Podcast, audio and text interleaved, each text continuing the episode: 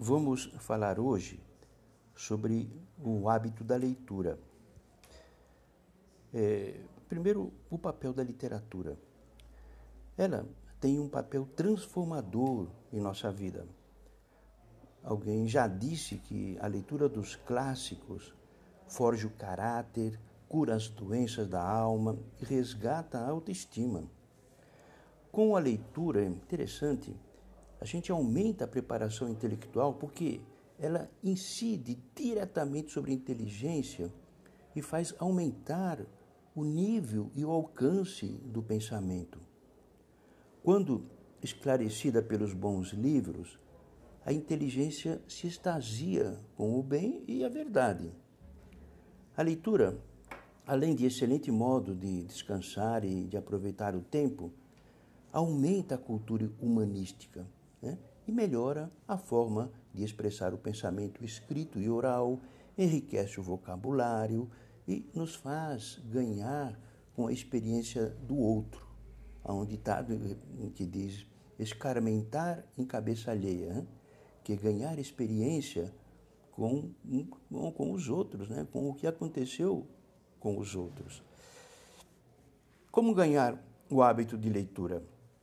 Bom, para começar a ganhar o hábito o gosto pela leitura e também ajudar as crianças a, a irem por esse caminho e não serem tão dependentes de telas digitais, tenha sempre um livro nas mãos, porque só assim você vai encontrar cinco minutos aqui, dez ali, para lê-lo todos os dias, né? seja numa sala de espera, no transporte público, no intervalo, naqueles minutos que antecedem o trabalho, no final do dia. E claro, no fim de semana a gente pode dedicar mais tempo à, à leitura. Agora, ler apenas o que é valioso. O nosso tempo é curto e não vale a pena perdê-lo com obras que desfiguram a verdade. Existem muitas obras de qualidades que, de, de, que convém ler: novelas, biografias, ensaios, artigos, contos, romances, etc. Uma é, revista de novelas ou gibi, muito bem, pode servir para descansar em um momento particular, mas restringir as leituras apenas a isso revela sintomas de superficialidade, frivolidade e de perda de tempo. Agora, importante, não leia qualquer livro. Todos temos que formar uma reta opinião sobre tantas coisas que nos cercam. E isso não será possível com o malfadado ouvir dizer, né? mas pela leitura de autores que fundamentam suas obras na verdade. Então, vejam, há livros que produzem confusão ou propagam ataques que não toleraríamos se fossem dirigidos aos nossos pais ou, ou à nossa nação, e nem divulgaríamos tais obras, né? porque são más. Agora, tenha em conta que a indústria do best-seller não é indicativa para boa leitura.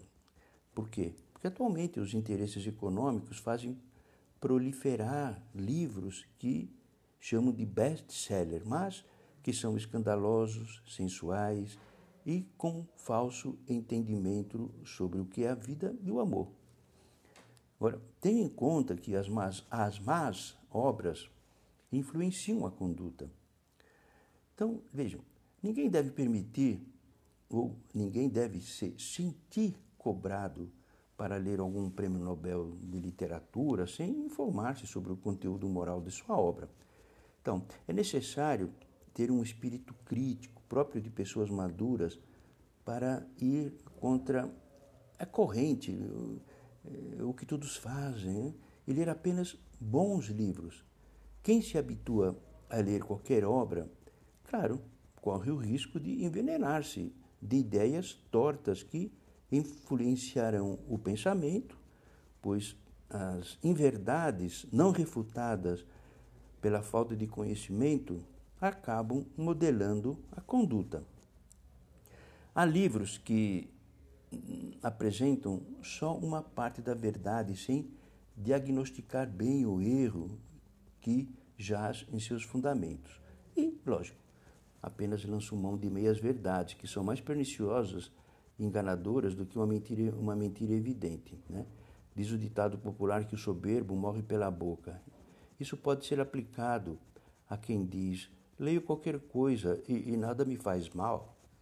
Não se trata eh, de, de assunto novo, já que Platão, Sêneca, Petrarca, entre outros, eles falaram das boas e más influências que a gente recebe por meio da leitura.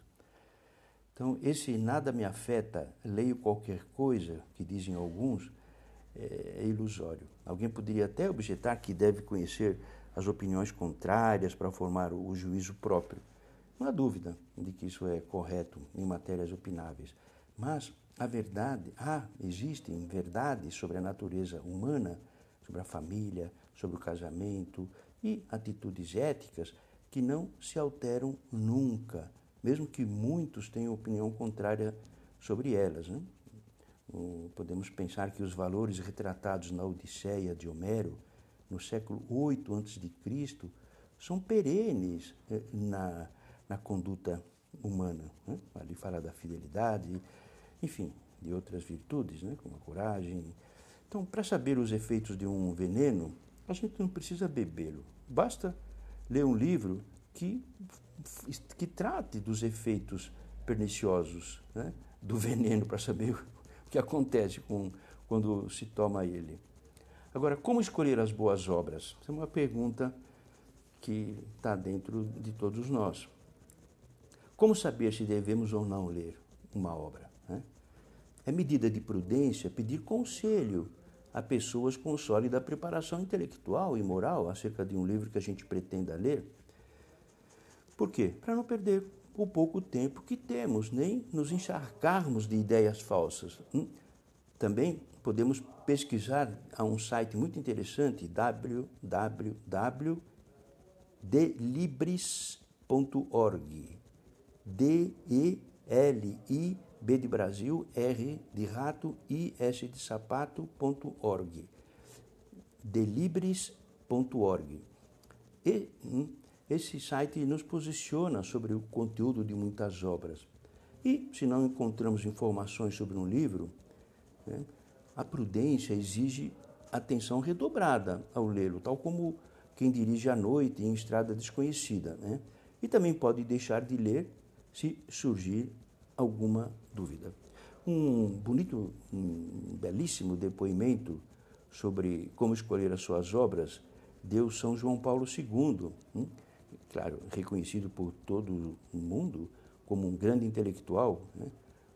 é, no, no, seu testemunho biográfico, ele disse, autobiográfico, ele disse, levantai-vos, vamos, disse, sempre, no livro chama-se Levantai-vos, vamos, que foi traduzido aqui no Brasil com esse título. Ele disse, sempre tive um dilema, o que ler? Tentava escolher o mais essencial. A produção editorial é tão ampla e nem tudo é valioso e útil. Preciso saber, eleger e pedir conselho sobre o que vou ler.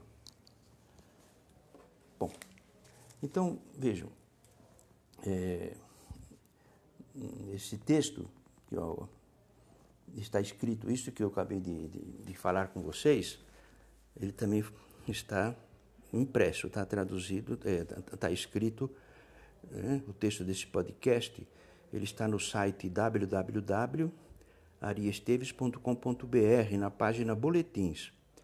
E a leitura do texto é importante para gravar os conteúdos, né? porque apenas ouvi-lo, a gente grava cerca de 15%, e com a leitura esse índice alcança mais de 40%. Então aproveite quando entrar no site para assinar o boletim Pedagogia do Comportamento, que vai sempre tratando de novos temas. Né? E esse boletim é enviado por e-mail. Ele é enviado por e-mail a cada semana, ele é gratuito também. Então, assinem vocês, assinem amigos, parentes. Muito obrigado.